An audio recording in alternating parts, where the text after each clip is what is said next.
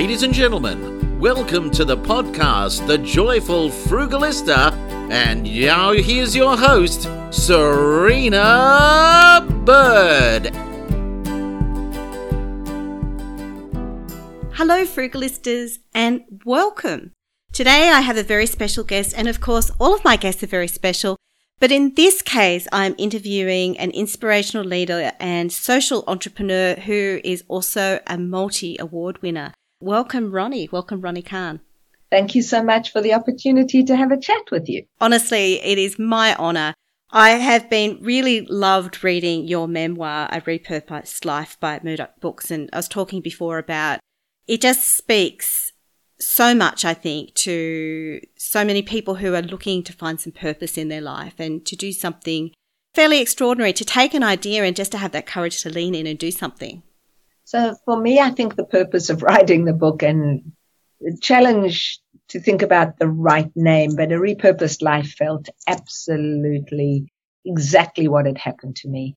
And I think the most important message for me in the book is that every single one of us has purpose. It's just inside of us. And sometimes we don't identify as that, you know, whether you're being the best mum or whether you're being the best person at work that is a purpose and it doesn't always have to be so huge and look like somebody else's purpose. Each and every one of us has purpose within ourselves. And that's the point. It's not out on a shelf and you don't have to go and buy it. We've all got it. And I wanted the book to make people realize that they can be and do as long as they are themselves. Wow, very profound. And in your book, you do have a few chapters where you talk about advice you've given to people who come to you saying that they sort of feel like they're at that crossroads for life and they don't know what to do to kind of find purpose. Yeah. You know, I had a chat this morning. I was invited to speak to about 150 year 12s.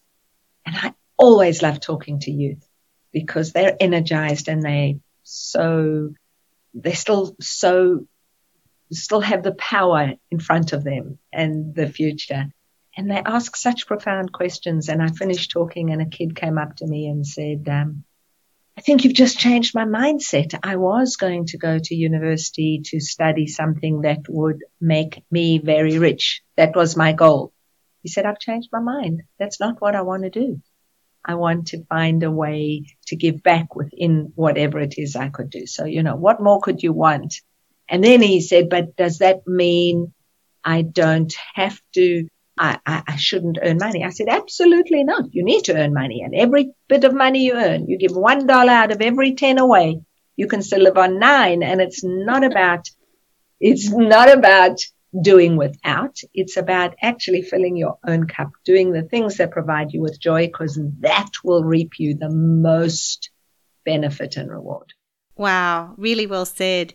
But it is hard, I guess. So many parents do want to set their kids up so that they're in a profession where they earn money. There's not many parents who will say, oh, just go and do a social enterprise and go and help other people.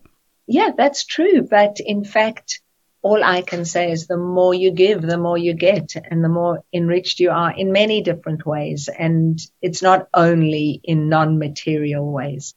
And so, like I say, it doesn't have to be extreme and nobody has to go and start walking in barefoot and wear sackcloth and ashes. It's about being mindful and whatever it is that you do, add value to it. In this morning's talk, I called on one of the kids. I said, and what's your name? And he told me, and I said, okay, so how would you feel if tomorrow, and I looked at this beautiful young girl on the other side of the auditorium. I said, if you notice she had a broken pen, imagine if you came and said, hey, you know, I noticed your pen was broken. Here's, here's a new one. It's not a big deal. It's not a hard thing to do. Imagine how you'd feel and how she'd feel. So in all of our, in our every, bring an extra sandwich if you saw somebody or thought they might be hungry. It's the little things and it doesn't mean that you have to actually fundamentally shift and change your life. It's how do you incorporate doing good into every part of your life. That's what's going to add value. And that doesn't cost money. Very wise words. And, and yes, it is often those little things, those little gestures that really make a difference, isn't it? It's, I guess, the fact that someone notices that you had that broken pen or you needed that extra sandwich. Yeah. Yeah. And it's that If I, if I think about the name of your podcast, The Frugalista, it's obviously we want to save the things that need saving, but you want to be abundantly giving the things that we can, and we can abundantly give of ourselves and of our spirit and of our beautiful smiles and moods, you know, light up a room for someone. That's just so beautifully put. And you do talk a lot in your book too about abundance and scarcity.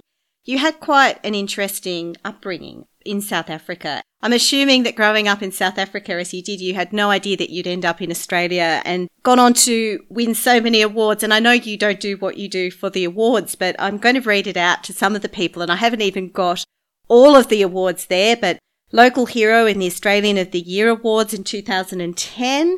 This year, you're the Australian's Australian of the Year. You're awarded an Officer of the Order of Australia and AO Award in 2019 for Distinguished Service to Social Welfare. And I believe you've also got an honorary doctorate from Griffith University. Mm, and a second one on its way. And in a million years, I would never, ever have believed or expected, and nor do I ever ever expect a single one of those. And whilst they're incredibly wonderful and useful and extraordinary, they are not my motivator for a single thing, but they certainly are useful in helping raise the profile of my organization. So there's no doubt that they're useful. Yeah, that, that's not a driver for me. so let's go back to your childhood in South Africa. It was obviously a very different time and very different life to Australia today. And you had quite a lot of interesting kind of money influences that were happening at your life when you were younger. Yeah. So my parents, once my father had a very serious accident, money became very scarce. And my mother worked her butt off to feed us. The kinds of things she did was to bake a couple of hundred cakes a day but she also sold wallpaper. She sold advertising. She sold encyclopedias. I mean, she did anything she could that would bring in the dollars because my dad was in hospital for a couple of years. Money was always an issue in the background. Not ever, I never felt deprived, but my gifts, birthday gifts were socks and knickers. They were not, they were not fancy, fancy dresses or anything. It was very practical and very down to earth. And my mother was very down to earth. Now, I can't tell if she was like that before the accident, but certainly after you only did and what you needed. And so there was this notion of scarcity. And yet, I mean, today, everything about me is about abundance, mm. everything. And so what I noticed when growing up was actually my mother died very young and that scrimped and saved all their lives. And it just made me think that's nuts. We don't know how long we've got to live. All we know is we've got now. So why would I scrimp and save for something that might happen in a hundred years time or 20 or tomorrow? And so I've lived a very different kind of life, really believing that all we have is now and that I really need to be the one, the best I can be, but also not worry about money. Money is, money is the bank's problem. It's not mine. well, that's a good way to put it. But of course, we've seen a year where a lot of people just haven't had a lot of money, and a lot of people haven't had a mon- lot of money, particularly for food. A lot of people have really yeah. been in scarcity mindset, fighting for toilet paper, fighting for pasta and mm-hmm. tins of tuna, and it must be very hard seeing so many people in such real need. Well, we've added about a million more people to the five million people in Australia who at some point need food relief through the year. So it's, it's horrifying. And this is a new demographic, a new cohort, people who'd never in their lives ever believed they might need food. And that's really because if you're juggling, if you've suddenly lost your job and there's no prospect of a new job and you do have a mortgage and you do have school fees and you do have medical bills, you know, you start making choices about what you have to do. And so it, it has really been a very challenging year for many people. And it's only through resilience, I think, and faith and belief and community support that we can get through this. Mm, it's been very difficult. And of course, you've been at the, the forefront really of providing food, essential yeah. food to people. And as you said, often people who've never suffered from food security before, never had that need. Yeah, we've rolled out about 20 new programs, very, very all, all driven by impact. And it's, and, and the need is not ending because perhaps it looks like COVID is over. It's going to take a long while for a lot of people to reestablish themselves. And so the need is there, but, but I think the spirit of support is as important and the spirit of knowing that there's somewhere to get support from. And, you know, all of it. There's absolutely no doubt that what we've seen through COVID also was a generosity of community spirit, as well as financial donations. We thought that this would be the worst year ever. And people who had money just really, and people who didn't have that much just really chose to support and help those that don't have. That's just really beautiful. And how how can most people support what you do? Like, I mean, I know obviously people can donate to Oz Harvest, but what other sort of yep. initiatives have you got that people can be involved in? Sure. So first of all, literally money. Every dollar allows us to deliver two more meals. You buy my book, and we can we can deliver five or ten more meals thanks to somebody buying a book and reading a good book. And it is a very good um, book. You need to buy that book. you can get involved by going on our website and in across the country. There are ways for people to volunteer. You can create food drives. You can find, if you know people who are in business, to share with them, make sure business of food, make sure that they're not wasting food and that they are tapping into us so that we can make sure that they don't waste and any of their surplus. So it's, are three things we always say, donate, donate your time, donate money, or donate food. And you can do food drives. You can get together with a bunch of friends and pull together produce and we would either come and fetch it or you could drop it off at any one of our centres across the country. Wow. Well, thank you for letting people know how they can support because I think sometimes it's so easy to be scared for the future that you forget to look at your abundance and your blessings that you have in the present moment. Yeah, you know, literally talking to these kids this morning, I asked this question and there was just silence. And I said, So, how many of you, when you woke up this morning, felt your bed and thought, oh, I'm so grateful for this bed? And then lifted your head and you, there was a window and you had a wall with a window and you lifted up and looked up and saw that there was a roof. And you know, we take, we tend to forget and take for granted some of the things we've got. It's easy enough to do. Yeah. You need a lot of gratitude. Let's take us back to the beginning of Oz Harvest. You had another, I guess, role. So you had a very successful events company, I believe, before you started Oz Harvest. Yes, I did. That's how I was supporting myself and my family.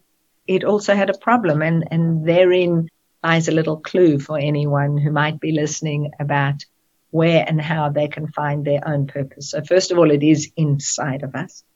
But second of all, oftentimes we wake up in the morning or we get through our day and there's something that really irritates us or something that's really a problem and we say, why doesn't somebody fix it? In my case, I needed to fix the problem that I had and I was creating surplus food because my events were filled with exquisite food, and I always wanted to make sure there was enough and that nobody was hungry. Mm-hmm. And so there was always surplus. And for the first few years, that just got thrown away because it was because it wasn't in my consciousness until I reached that point that it just became obnoxious and absolutely unconscionable to keep throwing away that food.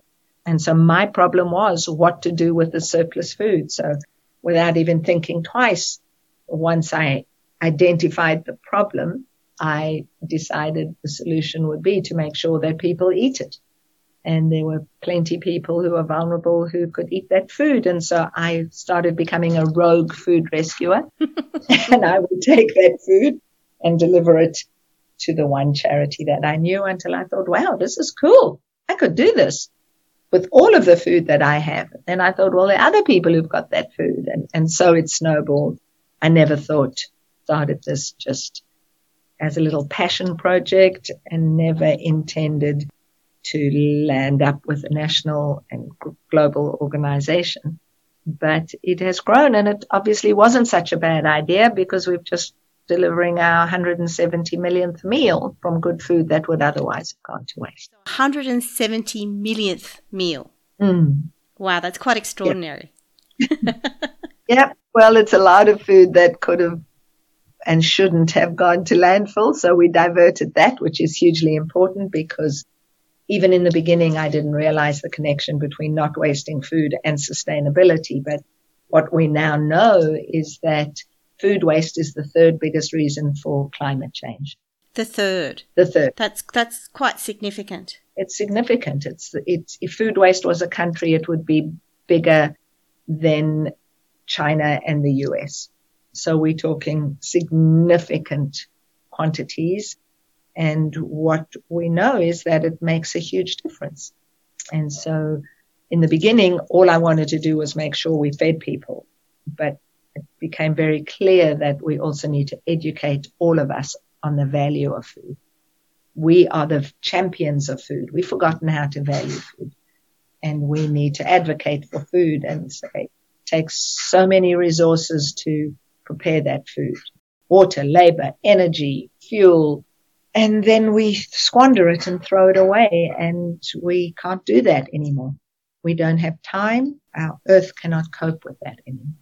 What's the size of food waste? You've talked about the size in terms of countries, but before you started, like, was anyone else doing this? Like, what was happening to food waste? It just got thrown away. And still, a lot of it does get thrown away because, as big as we are, there are still people and businesses that are not yet smart enough to know that it's very good business not to waste food. But so the size of the problem in Australia, it's the, the very the educated but very underestimated size is it's a $20 billion problem. But globally, it's a trillion, it's a $1.5 trillion problem. So it's a huge issue and there are billions of people who need food. The, the food supply chain is broken mm. and the food system is broken because the food is there, food is being distributed, and yet a third of all food that is grown goes to waste. Wow, that's phenomenal. I knew it was high, but I didn't realize it was quite that high. Yes. It's a significant problem. For people at home in the kitchen, how can they reduce food waste? Well, the beautiful thing is, I will give you the how, but what it will do for people in their homes is all of our research shows us that we throw away approximately one in five shopping bags. And that equates to about three and a half thousand dollars a year. Wow. So first of all, imagine if we save three and a half thousand dollars a year. That's a cool holiday. That's putting a kid through childcare. That's giving beautiful programs, extra lessons, or core food. We have a little mantra, look, buy, store, cook for all of us at home. Look what's in your fridge. Look what's in your pantry before you go shopping. Make a list. Buy what you need. Store it properly. So put what needs to go in the fridge in the fridge. If you've got stuff that needs to go in the freezer, put it in the freezer. And cook. Cook it and eat it. And obviously use your leftovers, but it's look, buy, store, cook. And if all of us followed that mantra, we personally, our household pocket would save thousands of dollars, but it would make a significant difference to our country and to the issue of food waste. So that's simple. No technologically advanced options, just monitoring what you've got and, and having a shopping list and, and storing. And, and, and storing and using it. Eat it. Buy it and eat it. Mm. Don't go shopping hungry. Yeah, that's another good one. yeah. But it is yeah. hard, especially for busy families where both parents are working and they've got the nag factor often if they've got the kids with them when they're going shopping and they've got the shopping trolley and there's so many processed foods that are screaming, buy me, buy me, buy me, buy me. And yeah. it's, it's hard to focus sometimes. No, definitely. But, but honestly, they would save more money. They would save significant money if they actually did manage to choose a time where they dedicated it to shopping and it could, it would be even quicker and easier and more cost effective if they took out an hour or these days actually one could go online. But of course it's easy to say what one could do. But even if we cut down and did what I'm suggesting three quarters of the time or half of the time, you'd still have significant saving and it would be good for our planet. Thank you for that. So, anyone listening, make sure you go shopping with a shopping list and store things properly when you come back and then cook it and eat it. Exactly. And then use up your leftovers. Thank you. In your book, you've got some really touching stories of people that Oz Harvest has helped over the years. And I know there's many, many thousands of people, probably even hundreds of thousands of people that you've helped, and a lot of individual stories. And I guess that detail of just how you touch people is quite amazing. Recently, someone in the Canberra community posted on an open notice board about the fact that she's worked out that her weekly food budget at the moment is only $35. She's going through some personal trauma in her life right now. Things are a bit difficult and things are a bit tight. What advice would you give someone like her? Well, first of all, wherever we are across the country, the support we give people, and whilst I know it's incredibly confronting going to an organization and acknowledging to oneself that one needs support. But other than in Sydney, because in Sydney we do have a free supermarket, which is wonderful. And I'd love to roll it out into every state, but it takes resources to do that. I think I, I can't imagine. And of course, I know many people who live on these very tight budgets. I would say we've got a new cookbook out. It's our Nest cookbook and it is, it's based around about a $2 meal the healthiest food you could buy. So when you buy lentils instead of meat, lentils are much more cost effective mm. As wonderful nutritional value. I would honestly, we've got a Nest cookbook, which is literally built on nutritious, wonderful everyday food for $2 a meal. You can tap into the Oz Harvest website and ask for our Nest cookbook our everyday cookbook because it's all about healthy basics on very low cost. Thank you for sharing that. I've been blogging since 2015, I think, about meals that cost $5 or less to prepare. It's getting a little bit more challenging in the current environment. During the, the drought and the bushfires, it was also quite challenging too. And yeah. the cost of meat really skyrocketed. Actually, after the drought broke, I think as farmers were rebuilding their herds, it became quite difficult. You had to become more creative if you didn't want to just have a lentil diet. Yeah, well, you don't just have to have a lentil diet, but meat, we should all be eating less meat. I don't say eat no meat, but meat is very costly to our planet. But there are certainly plant-based alternatives to lentils and to meat that are tasty, delicious, and nutritionally very valuable. Mm, no, I certainly agree with that. And even for people who do eat meat, a lot of the recent guidance, especially from organisations such as the Heart Foundation, yeah. are really recommending a lot less red meat that is in the average Australian diet. Yeah. Yeah. So it's not that I'm against meat. I'm just saying eating less is good for our bodies as well as for the planet and for our hip pocket. Most certainly. So you touched upon some of the things that Oz Harvest has done, the 170 million meals, the supermarket in Sydney. How large is Oz Harvest now? What is the extent of, of your activities? How's it grown? Yeah, we're across the nation. We're in regional, quite a few regional towns. We're not everywhere.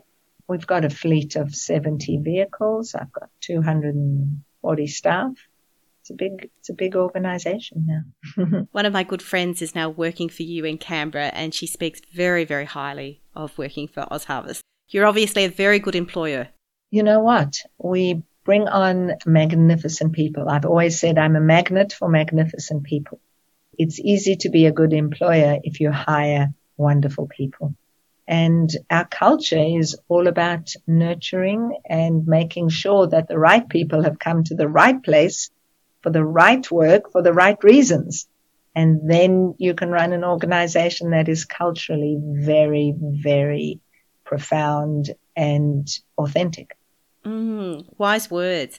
I was listening to Brene Brown recently speaking about cultural change, and it is actually a real challenge for organisations to build cultures that are respectful, that do embrace diversity, and that aren't toxic. It is quite easy for an organisation to turn toxic without the right management. Yeah, I think that really there is that very obvious saying that fish rots from the head.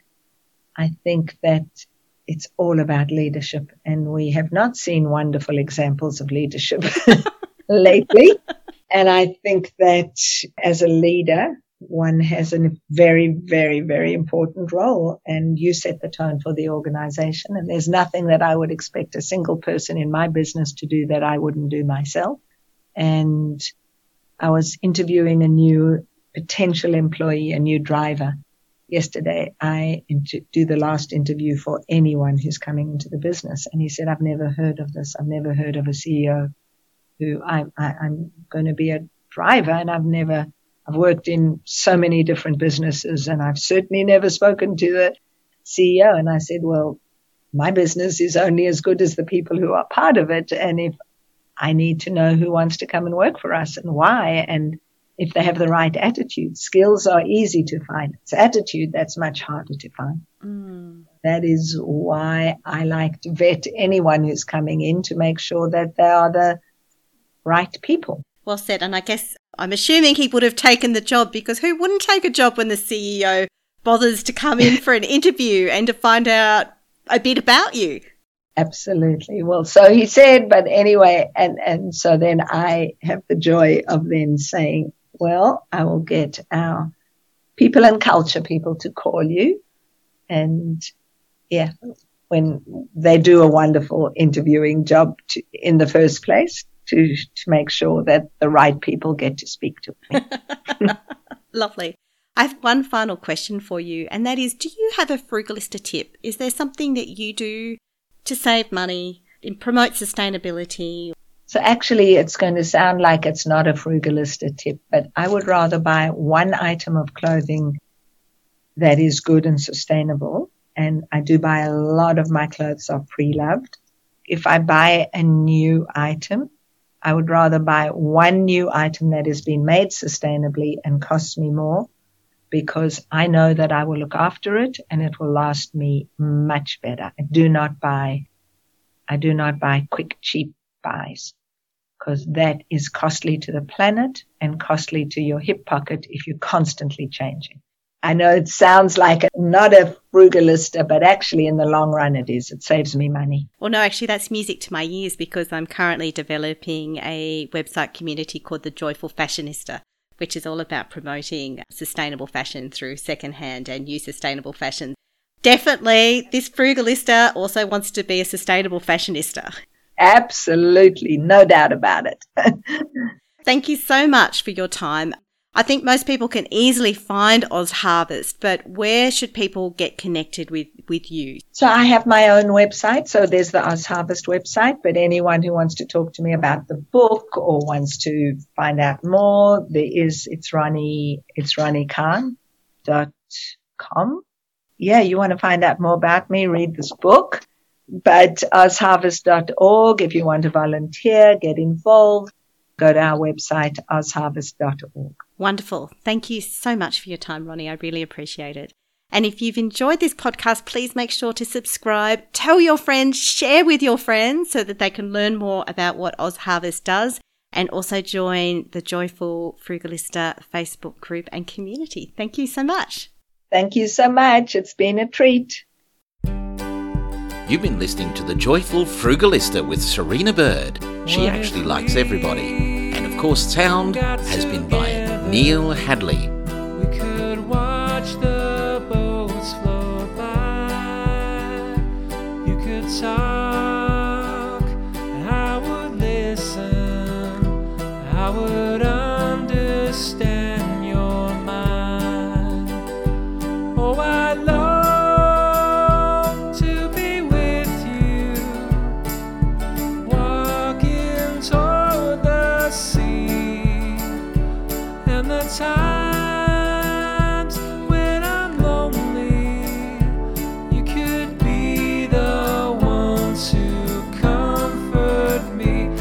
every day.